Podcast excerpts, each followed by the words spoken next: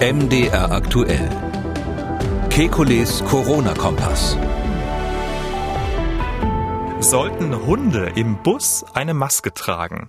Wie kann man eine kaputte Maske sicher selbst reparieren? Welche Nebenwirkungen eines möglichen Impfstoffs wären denkbar? Und die Wurstfrage, mal anders. Damit herzlich willkommen zu einem Kekulis Corona Kompass Hörerfragen Spezial. Die Fragen kommen wie immer von Ihnen und die Antworten wie immer vom Virologen und Epidemiologen Professor Alexander Kekulé. Ich grüße Herr Kekulé. Hallo, Herr Schumann. Herr Lehmann hat eine Frage zu Hunden. Das Amt für Land- und Forstwirtschaft in Louisiana hat am Anfang August die Infektion eines Hundes mit SARS-CoV-2 bekannt gegeben. Inwieweit erachten Sie daraufhin eine Maskenpflicht für Hunde in öffentlichen Verkehrsmitteln als sinnvoll? Ich freue mich auf Ihre Antwort. So. Spontan hätte ich jetzt gesagt, nur beim kleinen Hund, beim großen hätte ich Angst, ihm die aufzuziehen. Das muss ja das Herrchen ähm, dann machen. Das müssen ja nicht Sie machen. Also mm, das ähm, wäre natürlich total übertrieben. Also eine Maske für einen Hund. Wir haben ja, es kann sein, dass Hunde auch infektiös sind. Das ist theoretisch nicht auszuschließen. Wir, wir wissen inzwischen, dass SARS-CoV-2 auch Hunde und übrigens auch Katze infizieren kann im Prinzip. Wir haben aber nicht den geringsten Hinweis, dass das irgendwie im Zusammenhang mit der Pandemie eine Rolle spielt. Und ähm, deshalb würde ich sagen, sollten wir uns lieber auf die menschlichen Maskenträger konzentrieren, ähm, auch auf die, die im Bus die Maske nicht aufhaben, obwohl es vielleicht vorgeschrieben ist, und die Hunde erstmal in Ruhe lassen. Die kommen dann, wenn wir die letzten drei Fälle in Deutschland auch noch ausmerzen wollen. Aber wir wissen ja, dass ähm, Singen und vor allem lautes Sprechen und vielleicht sogar Rumschreien ja auch dafür sorgt, dass die Viruskonzentration wesentlich höher ist. Und wenn jetzt so ein Hund, da gibt es ja auch welche, die gern mal rumbellen, äh, eigentlich die ganze Zeit, clever, ähm, die könnte man ja dann theoretisch ja mit so einer Maske versehen, oder? Äh, das wird nicht funktionieren von der Atmung her. Und der Hund wird das nicht zulassen. Selbst der normale Maulkorb, den nehmen ja nicht alle Hunde an. Hm, also so einen richtigen Kleffer, da würde ich mal sagen, auf dem Dach vielleicht mitfahren lassen. Frau Raus aus Oberösterreich, aus Linz hat gemailt. Könnte man nicht zum Beispiel die Rachenabstriche von zum Beispiel zehn Personen zusammen in ein Röhrchen geben, das testen und wenn das negativ ist, sind alle zehn negativ, ähm, ist eine positive Anzeige, testet man individuell nach. Das müsste doch die Testerei beschleunigen. Frau Raus aus Oberösterreich. Ja, das ist ähm, eine gute Idee. Leider passiert mir auch ständig, wenn ich denke, ich habe was Neues erfunden, dann gucke ich in die Literatur und jemand anders hat schon gemacht. Ähm, das ist schon bekannt. Das nennt man Pooltestung, haben wir, glaube ich, auch schon mal besprochen.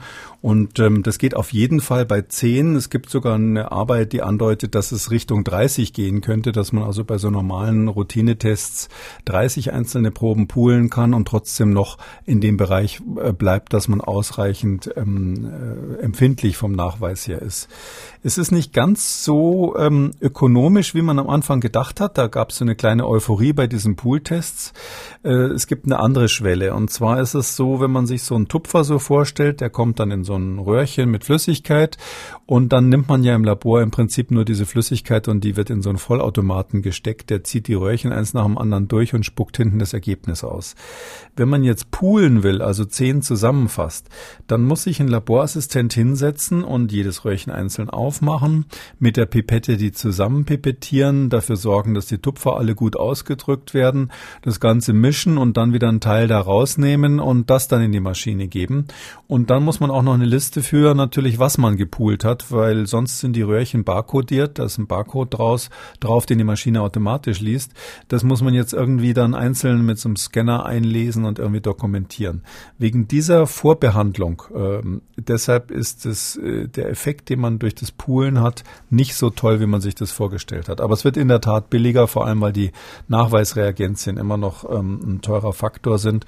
Dadurch hat das Poolen den Vorteil, dass es preisgünstiger wird, äh, sofern man unbedingt diese PCR-Tests machen will. Hm. Was sind so die klassischen Anwendungsgebiete für Pooltests bisher? Na, wir machen das zum Beispiel in der, in der, bei Blutbanken wird das relativ viel gemacht. Also es wird ja ähm, Blut ähm, wird ja regelmäßig kontrolliert, ähm, natürlich auf Krankheitserreger. Und da muss man sich vorstellen, das sind ja viele, viele tausend Proben, alle möglichen Spender und ganz selten mal einer, der wirklich was hat. Äh, da kann man, je nachdem, was das für ein Test ist, durchaus auch Pooltests machen. Ähm, also immer in Bereichen, wo man weiß, dass eigentlich nur ganz selten mal ein positiver vorkommt. Das ist aber im Labor wichtig, dass man das sehr, sehr genau standardisiert, weil natürlich mit dem Pooltest die ähm, die Wahrscheinlichkeit, dass man einen positiven übersieht, die steigt da schon und das muss man dann sehr genau nachrechnen. Das kann man für jeden Test dann einzeln berechnen und ausprobieren. Und wenn man innerhalb der Bereiche bleibt, die da in Ordnung sind, dann ist das, ist das eine gute Sache. Bei SARS-CoV-2 haben wir ja das Stichwort ähm, begrenzte Kapazitäten bei den PCR-Maschinen. Da würde uns das Pool-Testen unter Umständen was helfen, weil hier ja tatsächlich auch die Reagenzien für die Maschine zum Teil das Problem sind. Also da gibt es dann einen großen Roboter, der wird von einer Firma wie Roche zum Beispiel ähm, produziert und verkauft. Gibt auch andere, andere, die sowas verkaufen. Und ähm, wenn natürlich diese Reagenzien, die man da speziell für diese Maschine braucht, knapp sind, dann kann man durchaus ans Poolen denken, insbesondere dann, wenn man viele Personen hat, die sowieso eigentlich negativ sind und keine Symptome haben. Also Frau Raus aus Oberösterreich, sehr gute Idee, wird aber schon gemacht. Frau Schubert aus Leipzig hat angerufen und folgende Frage. Wir haben FFP2-Masken bestellt über das Internet, die waren relativ günstig und jetzt wissen wir auch warum, weil nämlich die Bügel, die über die Ohren gehen sollen, abreißen. Nun habe ich angefangen, die mit Nadel und Faden zu befestigen und wollte gerne wissen, ob dadurch die Funktionsfähigkeit, also die Wirksamkeit der Masken beeinträchtigt wird. Hm, ja, hoffentlich sind nicht nur die Bügel das einzige Manko. Ja, also ich äh, diese diese FFP2-Masken sind, ähm, wenn sie im Internet bestellt sind, von der Qualität her extrem unterschiedlich. Und es ist in der Tat so, dass diese diese Gummibänder, ähm, mit denen man die festmacht, die sind tatsächlich häufig das Problem. Auch die von den teuren Firmen, äh, die man so im Krankenhaus verwendet oder verwendet hat, als es noch genug gab, die haben interessanterweise immer ein Verfallsdatum drauf. Und ein Vertreter hat mir mal gesagt, der Hauptgrund, warum da auf so einem Teil, was eigentlich nur aus, aus Vlies besteht, ein Verfallsdatum draufsteht, ist, dass die Gummibänder alt werden und irgendwann reißen. Also das ist tatsächlich eine bekannte Schwachstelle. Ja, das Festnähen, wenn man das mit einer dünnen Nadel macht und dann wirklich äh, nicht lauter Löcher reinpiekst, sondern den Faden durch das Loch zieht, wo dann die Nadel durchgegangen ist. Ich meine, das kann man verantworten. Sicherlich ist das eine ganz kleine Undichtigkeit, aber im Vergleich zu dem, was zwischen ähm, der Haut und der Maske an Undichtigkeiten entsteht, also diese Beiluft, die man eigentlich immer hat, wenn man die Maske nicht perfekt anpasst, ähm, da würde ich sagen, ist das zu verantworten, was da durch die Löcher durchgeht. Herr Heiden aus Naumburg hat angerufen. Er macht sich ja große Sorgen um die Nebenwirkung einer möglichen Impfung gegen SARS-CoV-2 und das Ganze nicht ohne Grund. 2009 wurde ge geimpft gegen die Schweinegrippe. Ich habe mich impfen lassen und drei Tage später fiel bei mir die Netzhaut. Zu Risiken und Nebenwirkungen fragen Sie Ihren Arzt oder Apotheker. Welche Nebenwirkungen könnte dieser Virus haben? Ist man davor gefeit. Also man konnte es ein bisschen schlecht verstehen. Ähm, Herrn Heiden fehlte offenbar dann die Netzhaut nach der Impfung. Aber mal so ganz grundsätzlich, mit welchen Risiken äh, müsste man bei so einer SARS-CoV-2-Impfung rechnen? Kann man das jetzt schon sagen? Das ist jetzt schwer zu sagen. Die Schweinegrippe-Impfung von 2009 war ja umstritten. Ähm, Sie wissen vielleicht, dass es da eine, sage ich mal, auch öffentlich ausgetragene Auseinandersetzung zwischen dem Paul-Ehrlich-Institut und mir gab, ähm, weil ich äh, der Meinung war, dass man diesen Impfstoffverstärker, den man da drin hatte, das sogenannte Adjuvans, was deutliche Nebenwirkungen macht, nicht gebraucht hätte. Äh, das ist damals so ausgegangen, dass ähm, doch dann doch die Einschätzung vom Paul-Ehrlich-Institut falsch war. Retrospektiv ist man dann manchmal schlauer. Wir wissen jetzt erstens nicht, ob irgendwie etwas wie etwas Fehlen einer Netzhaut, also das eine Netzhautablösung wäre das ja dann. Das ist eine augenärztliche Erkrankung, die manchmal vorkommt. Ähm, das habe ich jetzt ehrlich gesagt noch nie gehört, dass das im Zusammenhang mit einer Impfung aufgetreten ist. Aber vielleicht gibt es das ganz selten. Das würde ich jetzt nicht ausschließen, aber es wäre extrem untypisch. Davor muss man, glaube ich, jetzt mal grundsätzlich selbst bei einem adjuvanzierten Impfstoff keine Angst haben. Wir haben bei allen Impfstoffen mehrere Kategorien von, von Nebenwirkungen. Das, das eine ist, ähm, kann man ja vielleicht als erstes sagen, manchmal muss man den Impfstoffverstärker dazu machen unter bestimmten Bedingungen. Damals bei der Schweinegrippe 2009 wäre es nicht notwendig gewesen, aber wir wissen nicht, ob es jetzt bei dem SARS-CoV-2 notwendig ist. Das ist, kann zwei Gründe haben. Der eine ist, wenn man einen ähm, proteinbasierten Impfstoff hat, wo also ein Eiweiß drinnen ist, letztlich irgendein inaktiviertes Viruspartikel drinnen ist oder Teile davon, ähm, dann ist es manchmal so, dass insbesondere bei älteren Menschen das nicht stark genug wirkt. Oder man hat einfach von der Produktion her nicht genug von diesem Protein.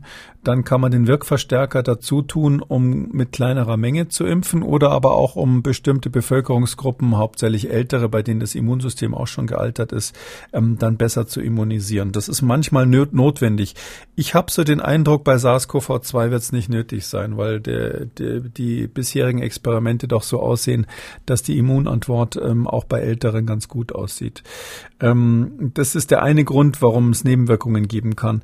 Der, der andere wäre noch schlimmer. Das wäre, wenn man wirklich durch die Impfung Antikörper erzeugt, die eine Verstärkung des Krankheitsverlaufs in manchen Patienten machen. Das ist dann nie bei allen, aber bei manchen kommt es dann zu so einer überschießenden Immunreaktion. Ähm, das, das ist so eine Verstärkung quasi durch Impfung oder eine Verstärkung durch vorher bestehende Antikörper oder immunisierte Lymphozyten, also weiße Blutkörperchen, die dann verrückt spielen, wenn man so sagen kann. Das wäre ein Fall, da, das ist einer der Gründe, warum man dringend ähm, solche Impfungen äh, an vielen, vielen Menschen testen muss. Für eine Bevölkerung wie Deutschland mit über 80 Millionen würde man auf jeden Fall 10.000 oder 8.000 bis 10.000 Tests verlangen, Probanden verlangen, um zu, abzuschätzen seltene Nebenwirkungen für die Gesamtbevölkerung, weil man vor sowas natürlich besonders Angst hat. Das wäre besonders unangenehm. Und dann gibt es natürlich die ganz häufigen äh, Nebenwirkungen, sogenannten Nebenwirkungen, die heißen dann eher Impfreaktionen, sagt man da eher dazu, dass an der Einstichstelle das mal dick wird oder dass man sich zwei Tage lang schlapp fühlt oder sowas. Das sind aber Sachen, wo jetzt Impfärzte jetzt keine kalten Füße kriegen, weil das in der Regel äh, von selber wieder weggeht. Also wir haben eine breite Palette und es wird eine interessante Diskussion, weil wir natürlich parallel mit der Impfung auch eine Durchseuchung der Bevölkerung haben. Wir wissen auch, dass viele Menschen von vornherein keine schweren Erkrankungen kriegen. Wir werden wahrscheinlich in den nächsten Monaten weitere Erkenntnisse haben ähm, darüber, wie viel Prozent der Bevölkerung natürlicherweise eine gewisse Immunität gegen SARS-CoV-2-Viren haben. Und das wird noch interessant werden, dann alle zu überzeugen, zur Impfung zu gehen. Das, das äh, ist ja in Deutschland nicht immer ganz einfach. Herr Altin Tasi hat eine Mail geschrieben. Er ist ein wenig verunsichert. In Folge 96 war ich ein wenig schockiert über die Aussage von Herrn Kekulé, dass er eine Nano-Silber-Maske nicht am Gesicht tragen würde. Schockiert, weil ich diese benutze und jetzt total unglücklich darüber bin. Als ich mich entschieden habe, welche Maske ich tragen soll, habe ich mich dadurch verleiten lassen, was die Stadt ihren Mitarbeitern als Maske ausgehändigt hat. Das waren diese Nano-Silber-Masken. Ich dachte, wenn die Stadt äh, diese sogar zur Nutzung austeilt, dann wird das schon gut sein. Jetzt denke ich leider das Gegenteil. Müsste die Stadt nicht einen Rückruf der Masken anfordern? Fordern viele größer. Das ist immer die Gefahr, wenn man so eine konkrete Empfehlung macht. Ich äh, rechne quasi jede, in jeder Sendung mit sowas. Also ja, ich habe in dem Fall kann ich mich ein bisschen in Deckung gehen. Es ist so, es gibt eine Bewertung des Bundesamts für Risikobewertungen. BFR und äh, die haben ganz konkret gesagt, dass äh, Nanosilber aus ihrer Sicht ähm, von den Gesundheitsfolgen nicht ausreichend erforscht ist, äh, dass das eben in dieser kleinen Partikelgröße in die Zellen eindringen kann und auf die Weise die Immunantwort schwächen kann oder weitere Schäden machen kann, die noch nicht absehbar sind und dass deshalb dringend ähm, davon abgeraten wird. Ähm, so dass ich jetzt mal sagen würde, ich schließe mich entspannt einer oberen Bundesbehörde an. Äh, und ähm, ja, das damit sollte man mit dieser Studie, die kann man im Internet sich mal anschauen, Stichwort Nanosilber und Bundesamt für Risikobewertung, ähm, die sollte man vielleicht mal der Stadt schicken. Hm. Und dann wäre die Frage ja beantwortet, der Rückruf der Masken. In dem Fall hätte man dann zumindest eine Grundlage. Na, Rückruf ist nochmal so eine andere Stufe. Ja, das ist ja, äh, ein Auto wird zurückgerufen in die Werkstatt, wenn die Bremsen nicht funktionieren. Aber weil der Scheibenwischer klappert, wird man ein Auto nicht zurückrufen. Und ähm, hier ist es äh, die Frage, ja, es wird davon abgeraten, aber ob das jetzt gleich einen Rückruf sozusagen verursacht, die Masken haben ja eine natürliche Haltbarkeit. Irgendwann sind die dann auch hin. Ähm, ich würde eher sagen, dass man vielleicht äh, von der Stadt her die Empfehlung überarbeiten sollte für die nächste Generation, die dann dann ausgegeben wird. Herr Schmidt hat angerufen und Herr Schmidt hat keine Wurstfrage. Hörer dieses Podcasts, die erinnern sich ja, am Anfang kam häufig die Wurstfrage. Also wir haben sie dann so genannt, ähm, weil häufig gefragt wurde, wie lange hält sich eigentlich das Virus auf der Wurst, wenn sie von der Fachverkäuferin oder dem Fachverkäufer eingepackt wird. Und Herr Schmidt hat ein anderes Lebensmittel im Blick. Ich mache gerade Urlaub in Schleswig-Holstein und dort hat in den Bäckereien niemand vom Verkaufspersonal eine Maske auf. Es ist auch laut Corona-Verordnung Schleswig-Holstein wohl äh, nicht notwendig. Die Verkäuferinnen sind ausgenommen. Sie sind aber den ganzen Tag hinter ihrer Auslage, hinter ihren Brötchen und sprechen den ganzen Tag mit Kunden. Und äh, da denke ich doch, dass das ein oder andere Tröpfchen auf der Auslage landet. Meine Frage ist nun, ist, sind diese Auslagen, sind diese Brötchen, äh, kann ich mich über diese Brötchen anstecken, wenn da entsprechend Material äh, drauf liegt von einer infizierten Verkäuferin. Vielen Dank. Tja, wir haben lange nicht drüber gesprochen. Also das Thema hat aber auch eine gewisse Eigendynamik. Also in dem Bäcker, wo ich immer einkaufen gehe, da ist es tatsächlich so, dass ähm, die äh, Dame hinter einer Plastikscheibe steht, ähm, aber ähm, keine Maske, auch, auch keine Maske im Gesicht hat. Also durch die Plastikscheibe ist natürlich ein direktes, äh, es sind direkte Tröpfchen, die beim Kunden landen, ähm, äh, mehr oder minder ausgeschlossen, kann man sagen. Aber klar, rein theoretisch könnte sowas auf der Ware landen und rein theoretisch könnte sich das auch noch auch mal halten, bis bis das dann zu Hause ist und bis es verzehrt wird. Und äh, es ist nicht völlig auszuschließen, dass es so zu einer Infektion kommt. Man muss aber sagen, auf allen organischen Lebensmitteln, äh, auf allen Lebensmitteln hält sich das Virus nicht besonders lange. Diese rauen Oberflächen, auch vom Backwaren, sind für Viren nichts, wo sie jetzt wirklich beständig ständig drauf sind. Ähm, und es ist ja auch nicht der typische Infektionsweg, dass wir das Virus über die Magensäure aufnehmen oder ähnliches. Das ist jetzt kein klassisches Virus, was jetzt übertragen wird durch Verspeisen, sondern es müsste so sein, dass das Virus von dem Brötchen dann irgendwie beim Essen auf die Schleimhäute gerät und auf diese Weise eine Infektion macht. Sie merken schon, die, diese Kette von müsste, könnte, sollte ist so lange, dass ich sagen würde, das ist ein Restrisiko, auf das würde ich mich jetzt äh, einlassen. Also ich halte das für kein Risiko, was jetzt einen Streit mit dem Verkäufer lohnt. Also keine Angst beim Bäcker. Frau Meisel hat angerufen. Sie beobachtet die gestiegenen Fallzahlen, gerade mit Blick auf die Reiserückkehrer und den Krankenhausaufenthalten. Und ihre Frage auf unserem Anrufbeantworter ist folgende. Während im März, April, Mai ja zum größten Teil erkrankte Menschen getestet wurden. Ich denke schon, dass es eine Auswirkung auf äh, Krankenhäuser hat. Äh, wie es auch schon festgestellt wurde, dass es zurzeit weniger schwere Verläufe mit Krankenhausaufenthalt gibt. Und ja, mich würde das mal interessieren, ob auch dieses Verhältnis von positiv getesteten Menschen zu wirklich erfassten Erkrankungen festgehalten und bewertet wird. Und an dieser Stelle ganz kurz der Hinweis, in Ausgabe 96 haben wir ausführlich äh, darüber äh, gesprochen, über schwere Verläufe und Hospitalisierungsquoten etc.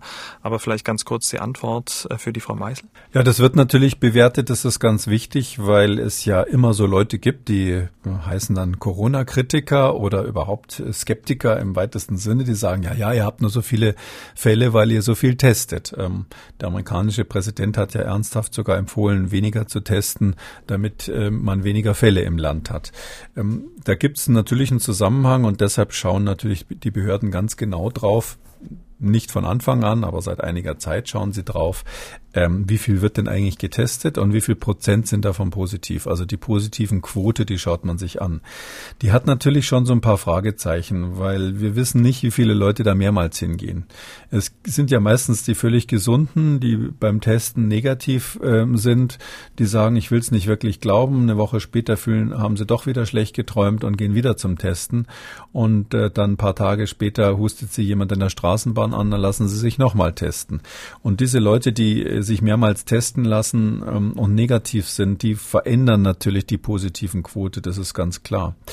Es wird ja auch gesagt, dass ähm, das relativ sinnlos sei, Reiserückkehrer zu testen, weil man da so viele hat, die negativ sind und nur ganz, ganz wenige positive darunter. Und deshalb würde sich das nicht lohnen, das zu machen. War ja ein Argument, was zum Teil auch von Virologenkollegen von mir gekommen ist. Hm, deshalb habe ich mal ausgerechnet, also in Bayern gab es ja mal diese berühmte Zahl, ich meine 40.000 waren mhm. das, wo man gesagt hat, da ist unklar, ähm, da, die haben ihre Testergebnisse nicht bekommen, weil was schiefgegangen ist. Und darunter unter diesen 40.000 waren ungefähr 900 Positive, ähm, die ähm, äh, dadurch ihr Ergebnis noch nicht hatten. Wenn man das nur mal so als Stichprobe nimmt, das ist natürlich jetzt einfach irgendeine Stichprobe von wahrscheinlich von den bayerischen Landesgrenzen gewesen, dann sind es etwa zwei Prozent, die positiv sind. Und ähm, wenn die ganz normalen Untersuchungen, die das Robert Koch Institut immer wieder bekannt gibt, ähm, wenn da die positiven Quote bekannt gegeben wird, dann lag die zum Teil bei 0,7 Prozent, manchmal bei 1,5, manchmal auch bei 2.